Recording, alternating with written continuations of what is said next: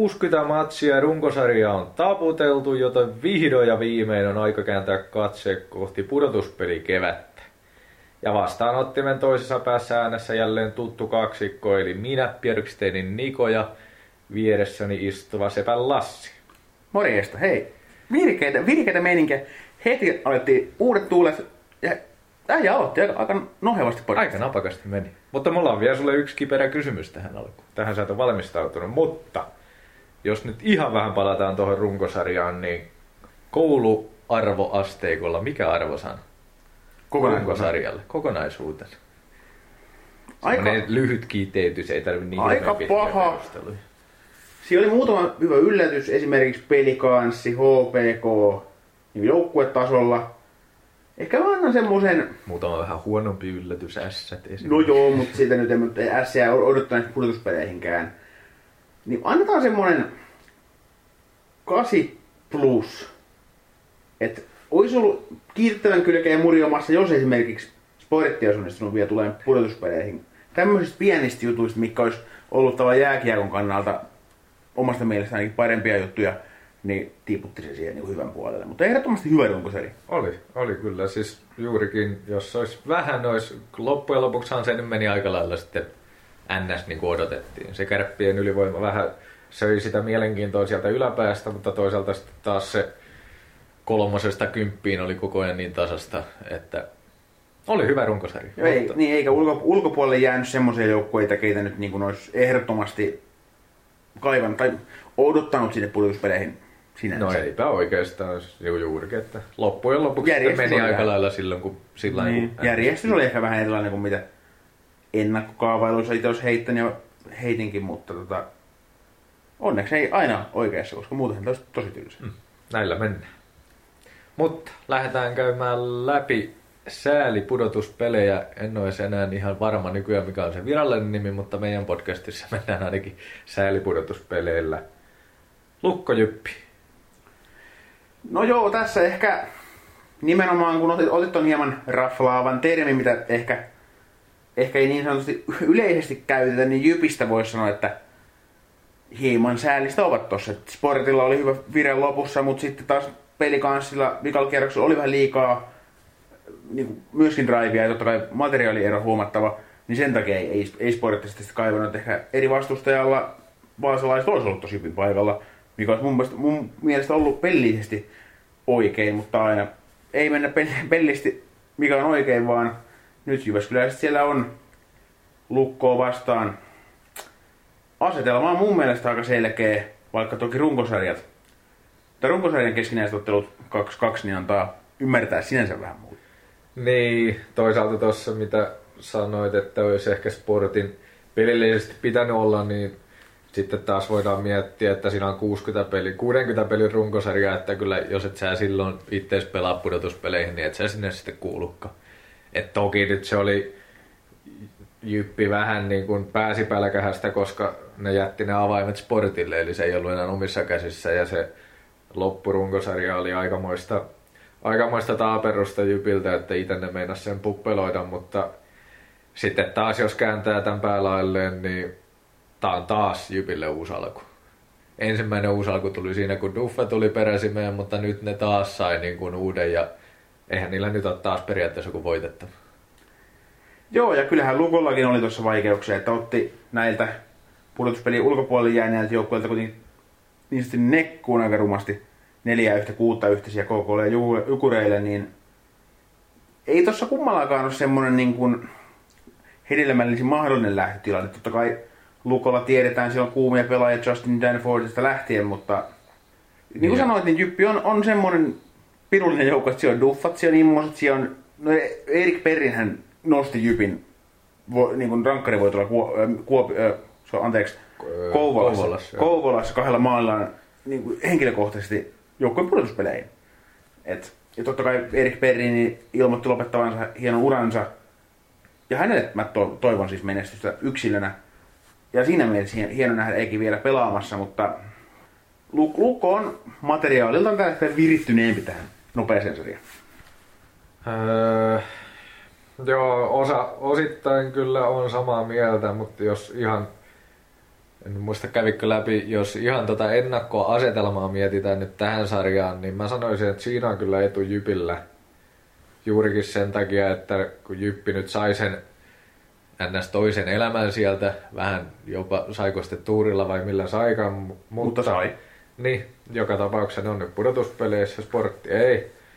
Ja sitten Lukko taisteli niin pitkään siitä top 6 sijoituksesta, että kyllä se, kun se meinasi vielä näyttää tuossa viimeiselläkin kierroksella, että jos siellä IFK olisi vähän puppeloinut Sia vastaan, niin ne olisi noussut vielä siihen kuuden joukkoon, niin sitä taustaa vasten mä sanoisin, että Jypillä on jopa tässä niin kuin se henkinen etu, noin niin kuin lainausmerkeissä. Mä niin kuin sanoin, että jos Sportti olisi kuuden pelin aikana niin kuin ollut tullakseen pudotuspeliin, niin olisivat tullut.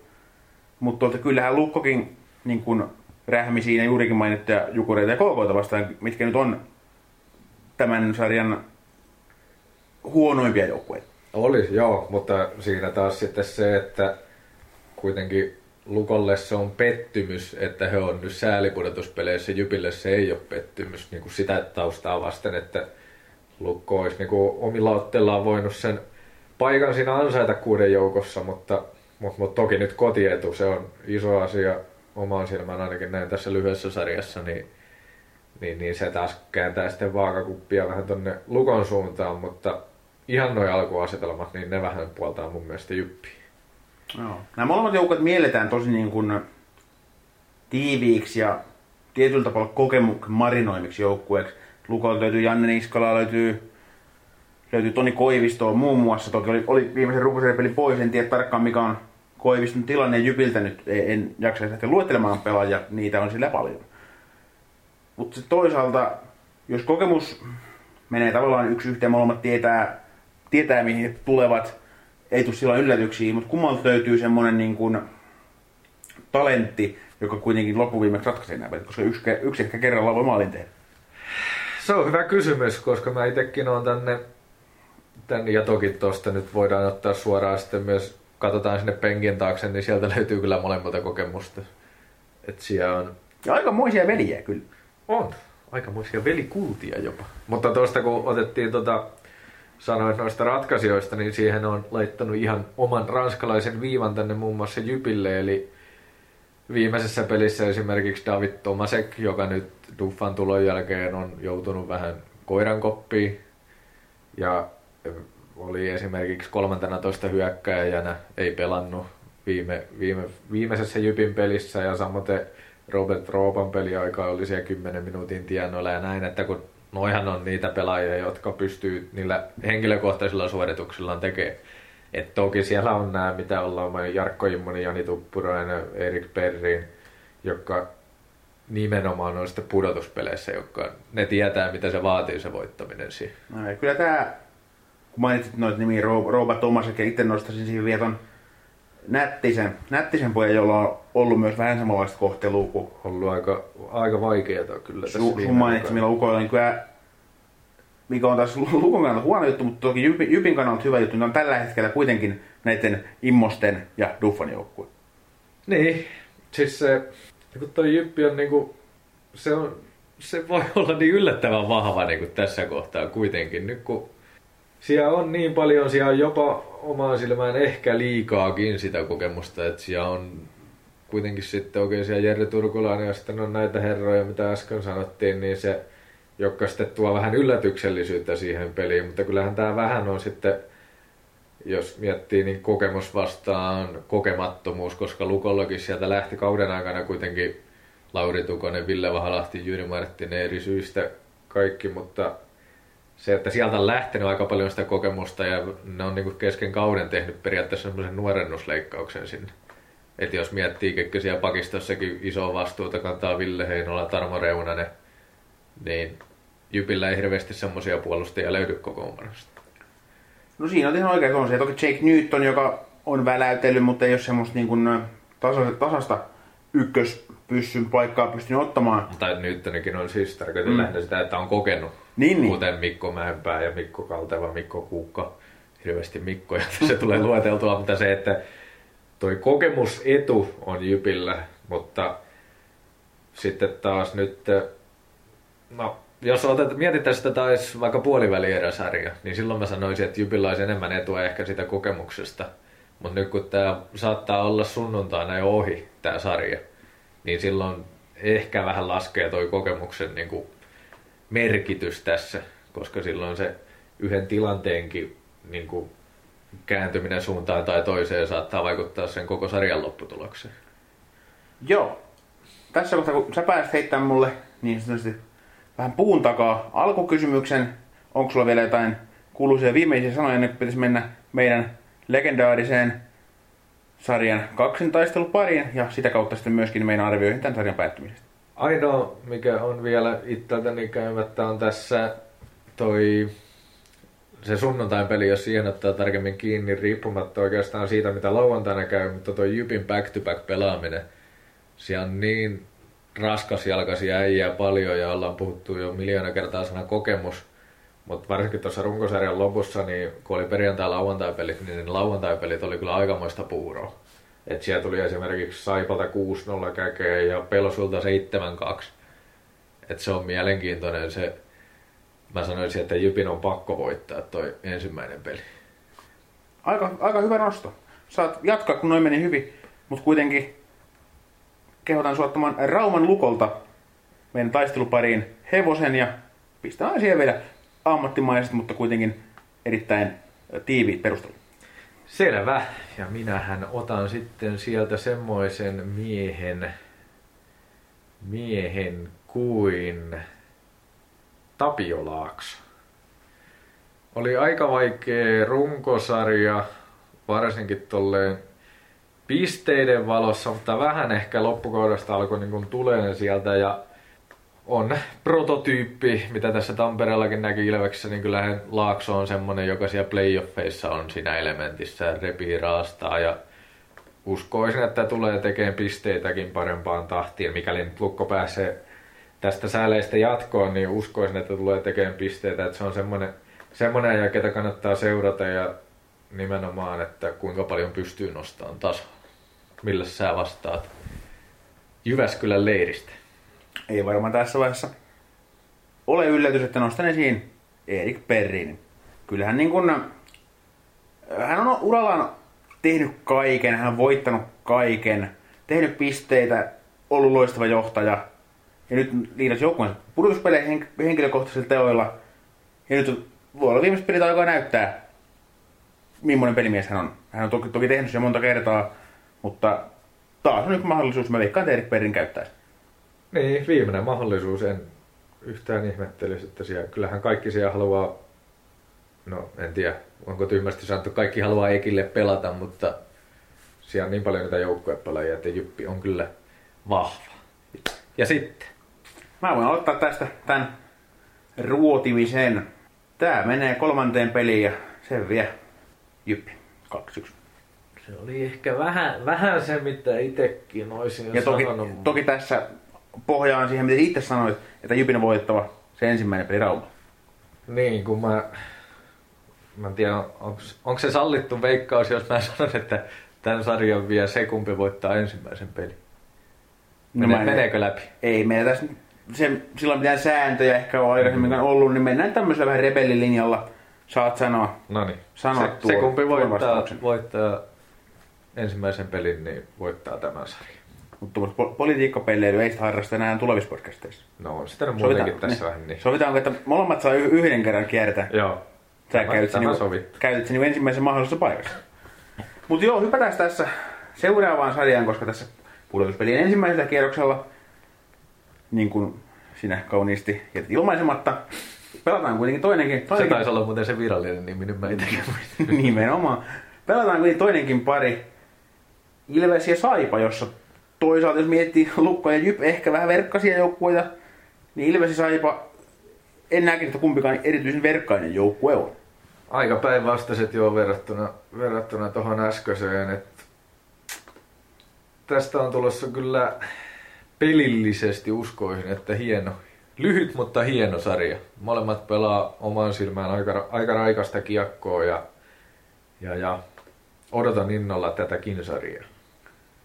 Joo, Saipalla toki tässä nyt runkosien lopussa on ollut sanoisinko kahtiajakoiset meiningit. Okei, neljästä viime matsista kaksi voittoa. Ensin, ensin näistä voitoista tuli Jukurit kolmen ja sitten tuli tämä klassinen mm. Jypin kyykytys. Toki Jyppin oli, oli siinä aivan luokaton, että en mä laskisi sitä niin, niin no, mutta kovasti. kun sanoit niin. ton, niin sitten tämä itse on kirjoittanut, että viimeistä yhdeksästä pelistä kolme voittoa. Että se taas on sitten vähän riippuu. No joo, tavallaan ah. Päivän kunto, että missä niin. kohtaa sitä voi olla niin. laskemasta, mutta... Ja myös peilaten noihin tuloksiin, mitä äsken sanoit, niin Frans Tuohimaa päivän kunto on myös, se on myös iso sana tässä sarjassa.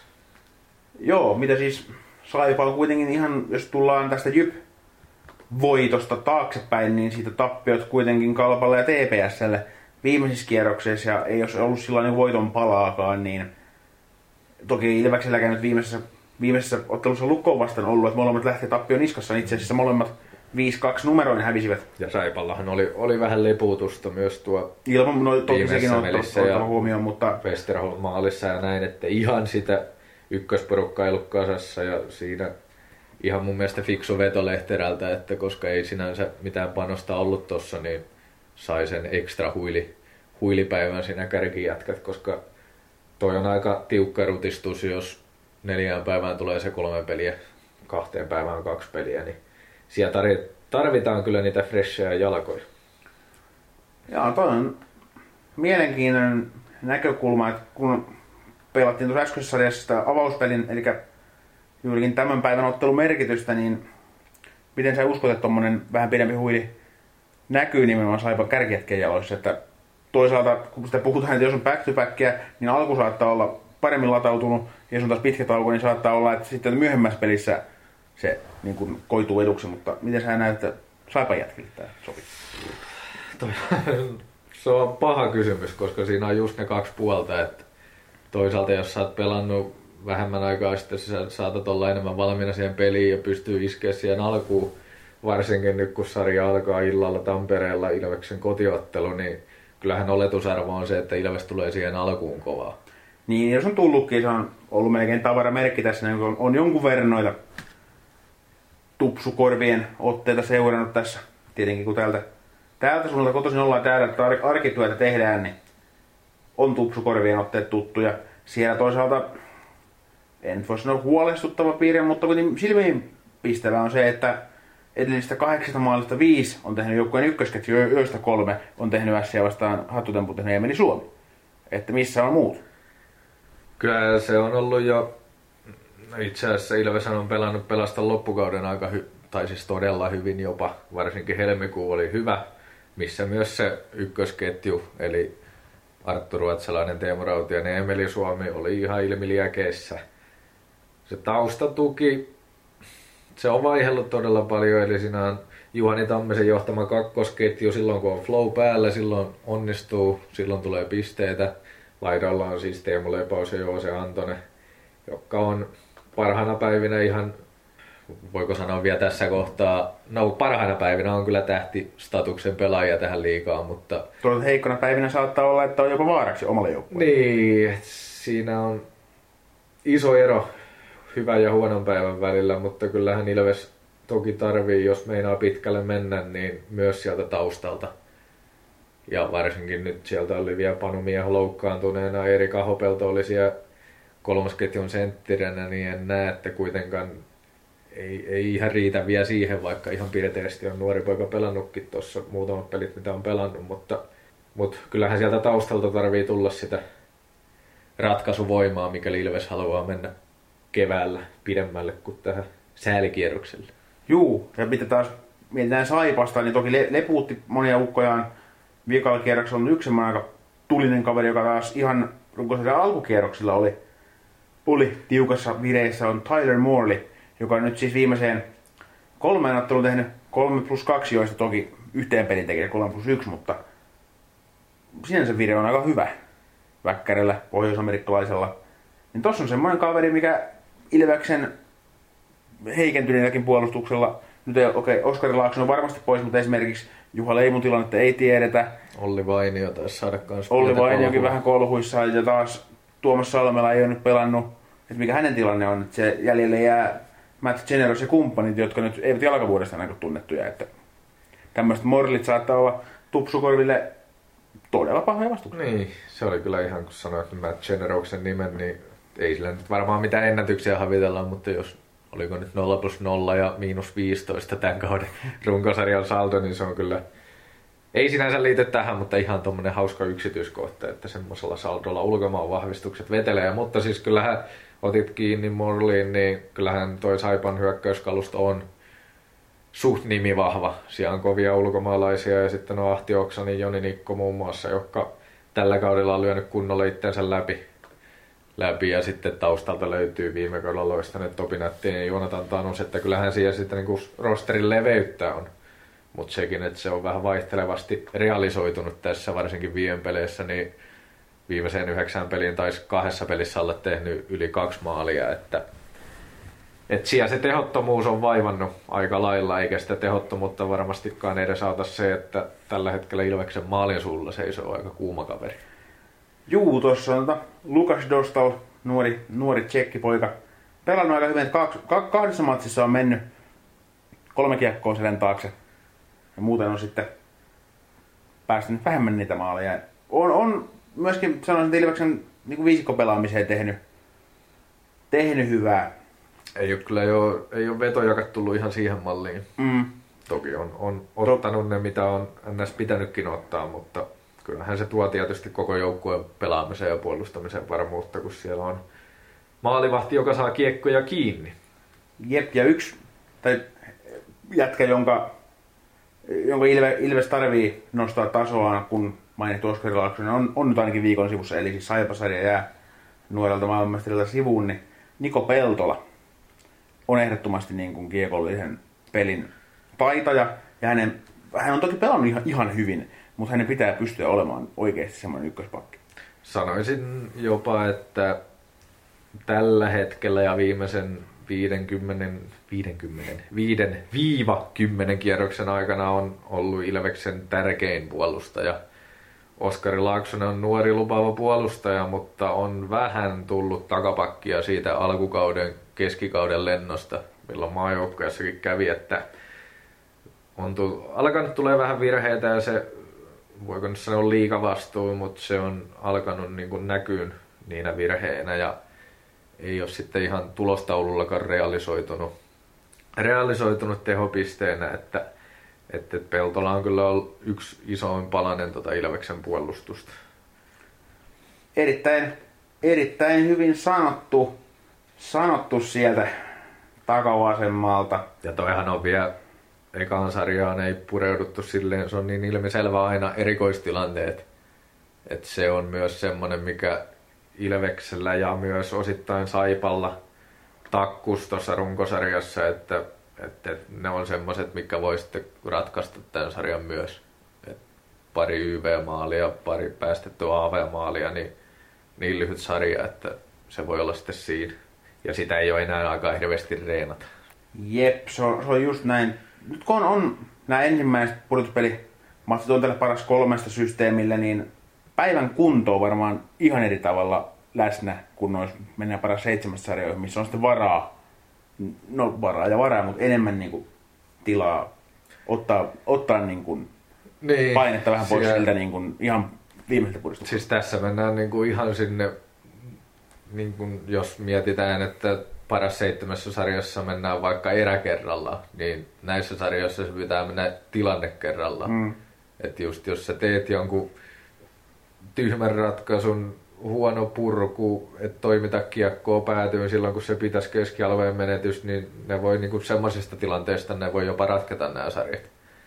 Et se on kyllä ihan totta, että nää, näissä mennään todella pienillä marginaaleilla ja sen takia esimerkiksi tuo Jyppi saattaa olla todella vahva, koska se Duffa pelaa niin varmaa, varmaa puolustus, puolustuksen kautta sitä kiekkoa, että siellä kyllä niitä virheitä on aika minimissä.